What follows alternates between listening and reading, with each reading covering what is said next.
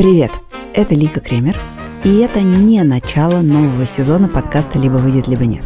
Просто за последнее время мы сделали несколько новых проектов, о которых мне хочется рассказать вам именно здесь. Первое – это подкаст, не поверите, о студии «Либо-либо».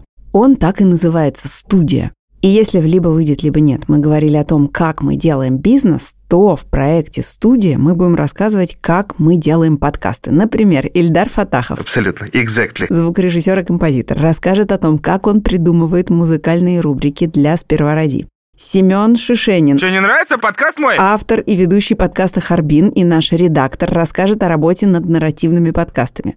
Я тоже там буду и кое-что расскажу. А подкаст этот выходит у нас в закрытом телеграм-канале и доступен только по подписке. Стоит она 350 рублей в месяц. Спасибо всем, кто подписался и кто поддерживает нас уже. И, пожалуйста, подпишитесь те, кто еще этого не сделал. А еще у нас вышел подкаст «Конкуренты». Веду его я вместе с Дашей Боровиковой из банка «Точка». Помните такой банк?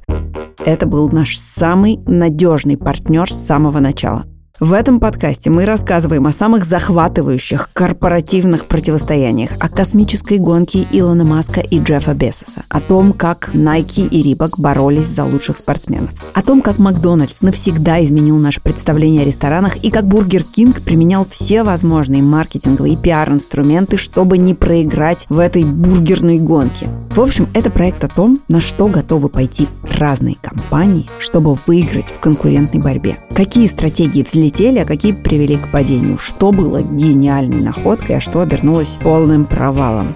Но вместо того, чтобы и дальше рассказывать об этом подкасте, я предлагаю вам послушать один эпизод. Он про противостояние Netflix, тогда еще маленького, никому неизвестного стартапа, и крупнейшей в мире сети видеопрокатов Blockbuster. Ссылку и на наш закрытый телеграм-канал, и на подкаст «Конкуренты» мы оставим в описании этого выпуска. Приятного прослушивания и до встречи тут! 2000 год. У входа в здоровенный небоскреб Ренессанс Тауэр в Далласе, это в штате Техас, переминаются неловко так с ноги на ногу двое мужчин в гавайских рубашках и в шлепанцах. Это Рид Хастингс и Марк Рэндольф, основатели маленького и почти никому неизвестного стартапа под названием Netflix. Этот год стал для них трудным. Стартап закончил его с убытком в 50 миллионов долларов. В этой башне находится офис корпорации Blockbuster – ее магазины с фильмами на прокат на каждом углу по всей Америке, а годовая выручка 6 миллиардов долларов. Хастингс и Рэндольф в летних шлепанцах проходят в кабинет размером с футбольное поле. Им довольно неуютно, и внешний вид не добавляет уверенности. Они несколько месяцев дозванивались до офиса Блокбастер и не получали ответа. И только когда они уехали отдыхать на ранчо в Калифорнии и не взяли с собой ни одного делового костюма, Тут они получили звонок с предложением срочно вылететь в Даллас. Партнеры делают блокбастеру выгодное предложение – купить их стартап. У Netflix есть лояльная сеть подписчиков и онлайн-платформа, у Blockbuster широкая сеть видеопрокатов офлайн. Netflix мог бы возглавить онлайн-направление в блокбастере и помочь корпорации освоить новый рынок, аргументируют они. Сколько они за это хотят? 50 миллионов долларов. В тот момент, когда Джон Антиока, генеральный директор Блокбастера, слышит эту цифру, он с трудом сдерживается, чтобы не рассмеяться. На дворе 2000 год. Интернетом пользуются меньше половины американцев, причем по модему, то есть для соединения надо занять телефонную линию. Зачем вообще тратить силы на этот онлайн? Да еще и 50 миллионов. Ну, come on. Так провалилась сделка, которая могла бы стать легендарной. Обратно в Калифорнию партнеры из Netflix летели в полной тишине. В какой-то момент Марк Рэндольф не выдержал тишины и произнес. «Ну ладно, теперь точно придется надрать им задницу».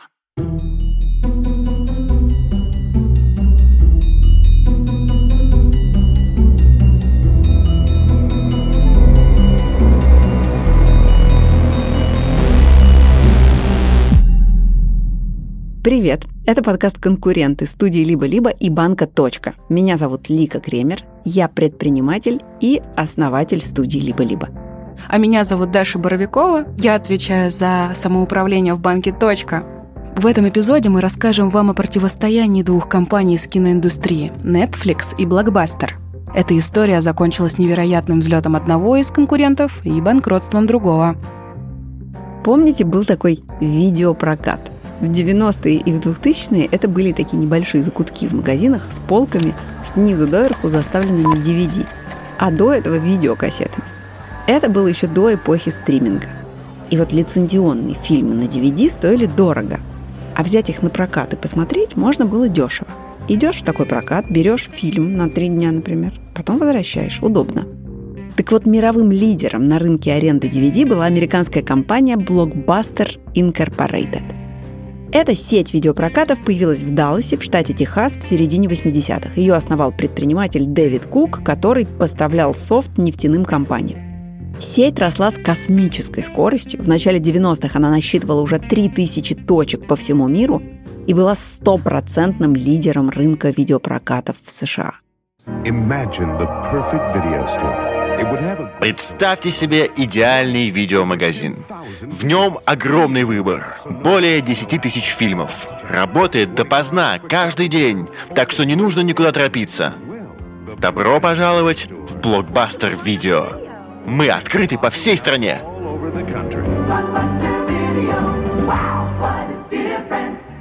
А все потому, что блокбастер применил инновацию. В обычных видеопрокатах того времени кассеты давали на несколько дней, но система учета была несовершенной. Записывали от руки, в компьютере, да как угодно. Блокбастер же использовал систему штрих-кодов, с помощью которой мог отслеживать до 10 тысяч видеокассет в каждом пункте проката. Поэтому в этой сети всегда знали, что пользователь не вернул кассету в срок. И за поздний возврат клиента ждал штраф, и на одних штрафах компания зарабатывала сотни миллионов долларов в год. На пике популярности у блокбастера было 9 тысяч видеопрокатов, половина из них в США. Бизнес был таким перспективным, что в 1994 году компанию приобрел американский медиагигант Viacom за 8,5 миллиардов долларов. И сеть продолжила агрессивно расширяться – Блокбастер скупал маленькие видеопрокаты один за другим и открывал новые точки по франшизе со скоростью до одного магазина в день. А еще они построили огромный склад, чтобы хранить там тысячи видеокассет и наполнять видеопрокаты в разных городах и районах фильмами на вкус местных жителей. Поэтому, когда в 2000 году в офисе блокбастера появились основатели Netflix с предложением купить их стартап за 50 миллионов, это выглядело так нагло, что даже смешно. Откуда вообще взялся Netflix? Его история началась в 1997 году в Калифорнии. Примерно тогда программист и предприниматель Рид Хастингс возвращал взятый на прокат фильм в один из магазинов Blockbuster, но по ошибке вложил в обложку не ту видеокассету. Ошибка вскрылась только через 6 недель. За это время набежал штраф 40 долларов. По тем временам большая сумма. Хастингс был зол и расстроен. Это была только моя ошибка, я даже жене об этом не сказал. Позже я шел в спортзал, укорял себя, и я тогда подумал, что даже у спортзала бизнес-модель намного лучше, чем у видеопроката. Потому что ты платишь 30 или там 40 долларов в месяц и пользуешься сколько влезет.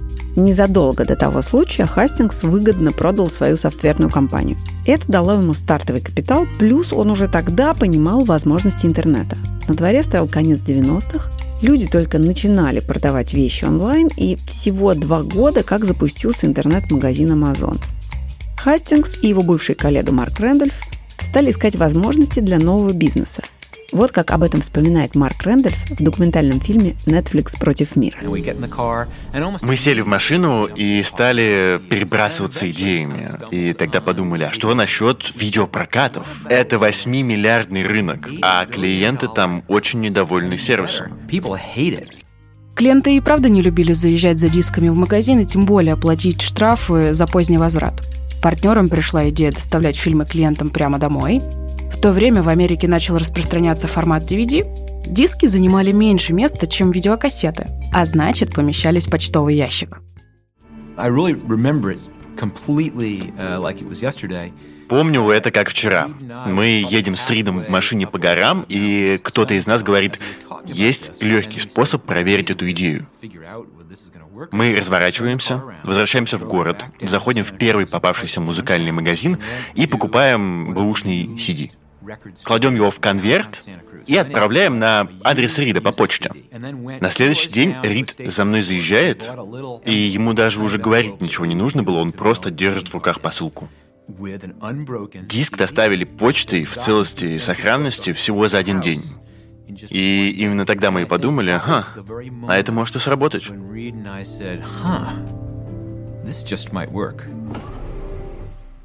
Партнеры закупили 3000 DVD с кино и сериалами и сделали сайт. Пустили рекламу со слоганом «Самый простой способ заказать DVD». Компанию назвали Netflix от слов «net» — сеть и «flix» — фильмы. В первый же день предприниматели получили 108 заказов. Почти все из них на покупку DVD. Да, вы не ослышались. Первое время на сайте Netflix можно было не только взять фильм на прокат, но и купить его. За первый месяц партнеры продали дисков на 100 тысяч долларов. Казалось бы, успех. Но только не в понимании Рида Хастингса. Основатель Netflix был визионером. Хастингс прекрасно понимал, что продавать DVD – дело ненадежное.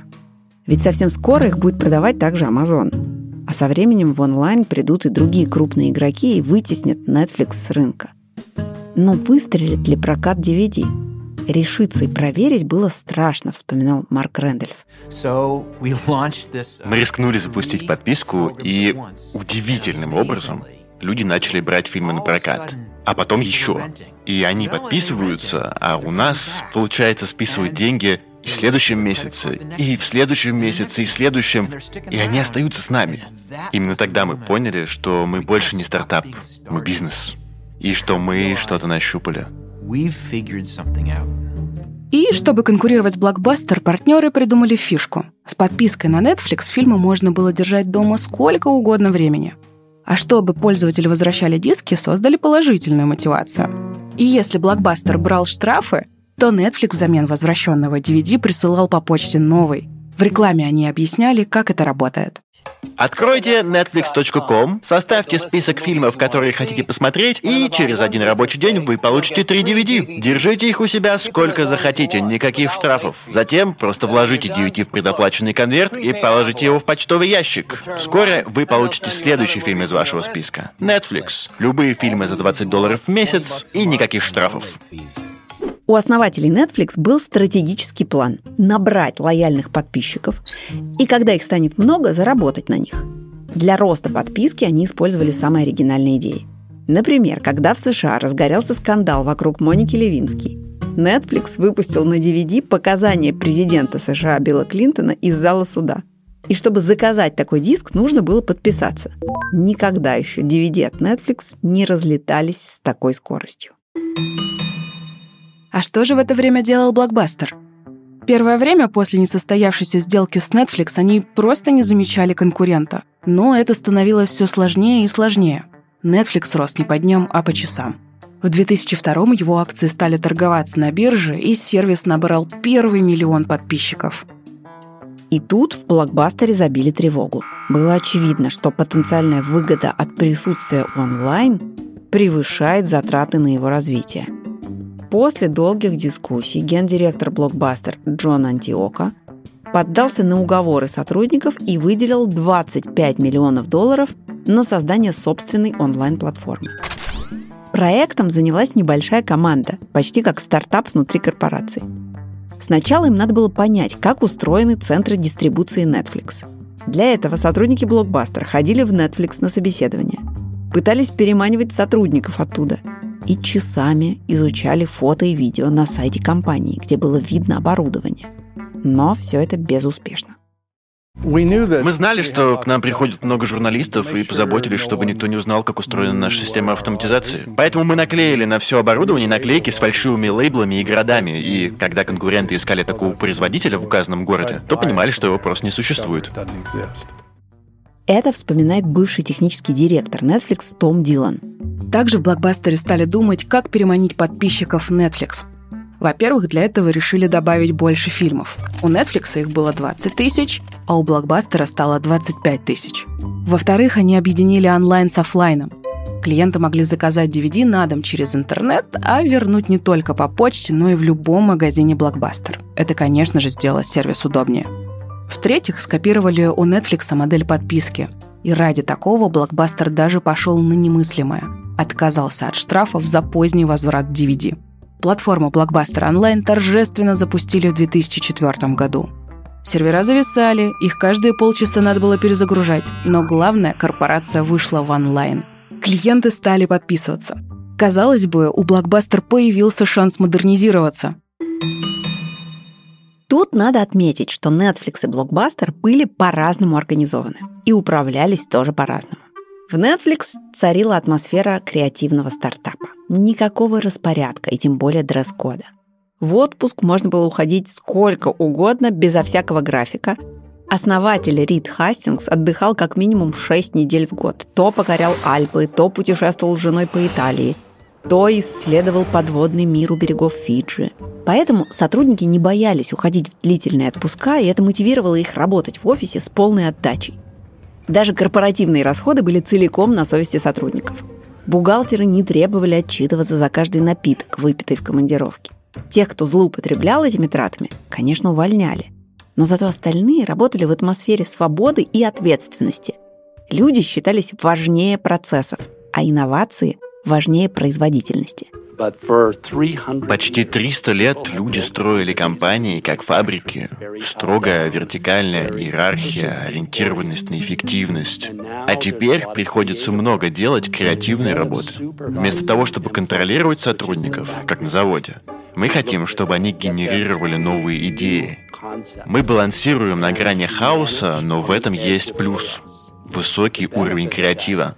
Именно это помогло адаптироваться еще с тех пор, как мы занимались DVD. В культуре Netflix было принято стремиться достичь максимальной эффективности за счет таланта, а не за счет количества потраченных часов. Считалось, что сотрудники лучше работают, если они хорошо мотивированы, а не если за ними постоянно следят. И это разительно отличалось от культуры блокбастер. Видеопрокатах сотрудников заставляли носить синюю футболку и брюки цвета хаки, ну, практически униформу. Конечно, это лишало людей права выбора. В офисах была строгая вертикальная иерархия и жесткий график отпусков. Когда у компании начались проблемы с деньгами, менеджеры стали требовать, чтобы сотрудники видеопроката продавали посетителям разные мелочи на кассе. И многие ощущали, что потеряли всякую связь с кино, а значит и смысл работы. В огромной корпорации каждый винтик должен быть на своем месте. Так в ней и было. В жесткой иерархии инновациям нет места. Это и стало одной из причин заката империи видеопрокатов. Вот как это произошло. Отказ от штрафов был эпохальным событием в истории блокбастера. Но это нововведение лишало компанию 200 миллионов долларов в год. Разработка онлайн-платформы стоила еще столько же.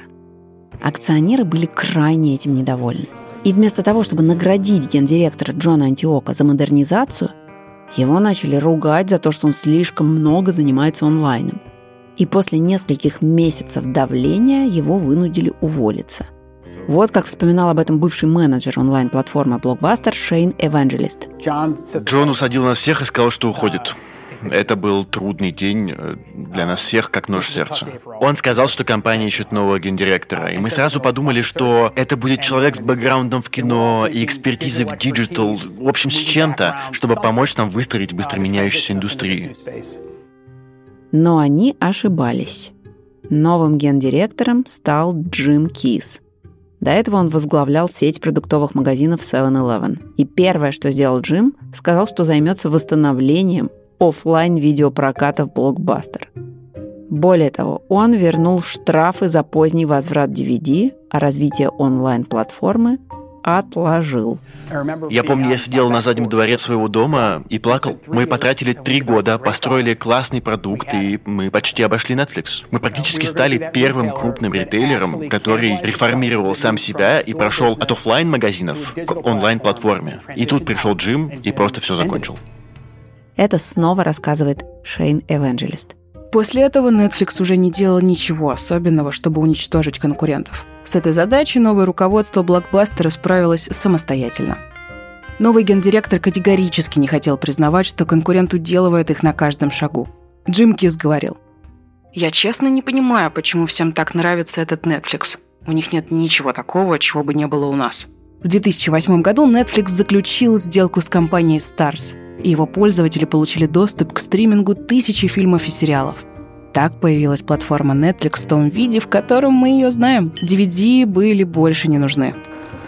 Судьба блокбастера была решена. 1 июля 2010 года компания покинула Нью-Йоркскую фондовую биржу и подала на банкротство с убытком почти в миллиард долларов. В течение следующих трех лет почти все магазины Blockbuster были закрыты. Нет одного объяснения, почему Netflix одержал столь сокрушительную победу над блокбастером. Здесь сошлись много факторов. И инновации, и автоматизация процессов, и корпоративная культура. Вот главные выводы – во-первых, нельзя забывать, в чем суть вашего бизнеса. Блокбастер годами был лидером на рынке аренды DVD, но в какой-то момент они буквально забыли, что же они продают. Блокбастер позиционировал себя как ритейлера, то есть управлял сетью DVD-прокатов. Но суть их бизнеса была в продаже развлечений. Вместо того, чтобы продавать отличные развлечения по доступной цене, руководство хотело любой ценой сохранить умирающие офлайн магазины Это была ошибка. Во-вторых, корпоративная культура должна быть открыта новому. В Netflix инновации всячески поощряли и следили за развитием рынка, а в блокбастере фокусировались на бизнес-операциях. Компании так сильно были озабочены получением дохода от видеопрокатов, что упустили из виду, что людям они больше не нужны. Более того, руководство до последнего отказывалось верить, что старая модель больше не работает – даже когда им предложили сделку с целью выкупить компанию и не допустить банкротства, блокбастер отказался, будучи уверенным, что DVD никуда не уйдут с рынка. Ну, конечно, театр же сохранился при появлении кино. Вот только у DVD изначально не было шансов против стримингов. В-третьих, важно ставить клиентов на первое место. Блокбастер категорически не хотел слышать запросы своих покупателей – до последнего штрафовал их за не вовремя сданные диски. Ну и так они, сами того не желая, помогли конкуренту. Netflix предлагал тот же самый продукт, но дешевле и без штрафов. Мы в точке придерживаемся такого же клиентоцентричного подхода, как и Netflix. Одна из наших ценностей звучит как «мы относимся к каждому клиенту как единственному».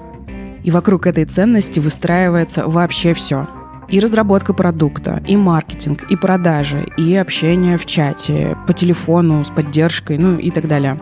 Несмотря на то, что с нами уже больше 500 тысяч клиентов, мы не переключаем между операторами, решаем все вопросы клиента в реальном времени. Наши тарифы прозрачны, без скрытых комиссий. Клиент всегда должен знать, сколько он платит и почему.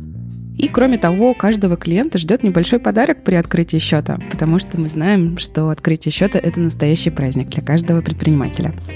Когда мы приняли эту ценность, это повлияло и на то, как точка устроена внутри. Без бюрократии, без начальников. Живем мы по принципу самоуправления, чтобы быть гибкими, креативными, быстро принимать решения в текущих условиях рынка — и если в Netflix на бизнес-стажировку попасть сложно, я знаю об этом наверняка, потому что мы с командой «Точки» ждали этого почти год, то у нас в «Точке» все по-другому. Бизнес-стажировка — это как экскурсия, только смотрите вы не на картины, а на то, как работает реальный бизнес. И за три дня мы покажем вам, как можно перестроить компанию, сделать сотрудников более вовлеченными, а бизнес эффективнее. Вы пообщаетесь с лидерами точки, узнаете, попрактикуете самоуправление — посмотрите, как живут, работают наши сотрудники, сможете с ними поговорить. А еще мы даем возможность поучаствовать в рабочих встречах, прямо в самых настоящих совещаниях. Вы увидите, как продолжить расти и развиваться в условиях меняющегося рынка, и все это на примере точки. Ведь мы не понаслышке знаем, с какими трудностями сталкивается бизнес в России.